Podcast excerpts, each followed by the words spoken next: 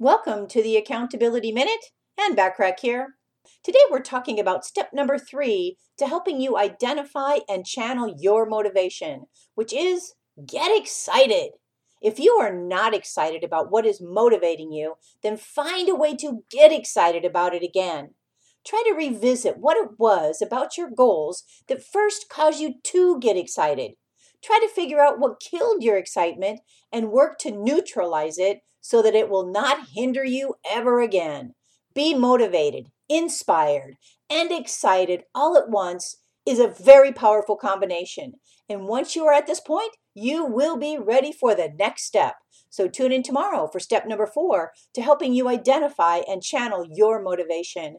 In the meantime, remember to take advantage of all my complimentary business success resources and tools as a member of my free silver membership on accountabilitycoach.com.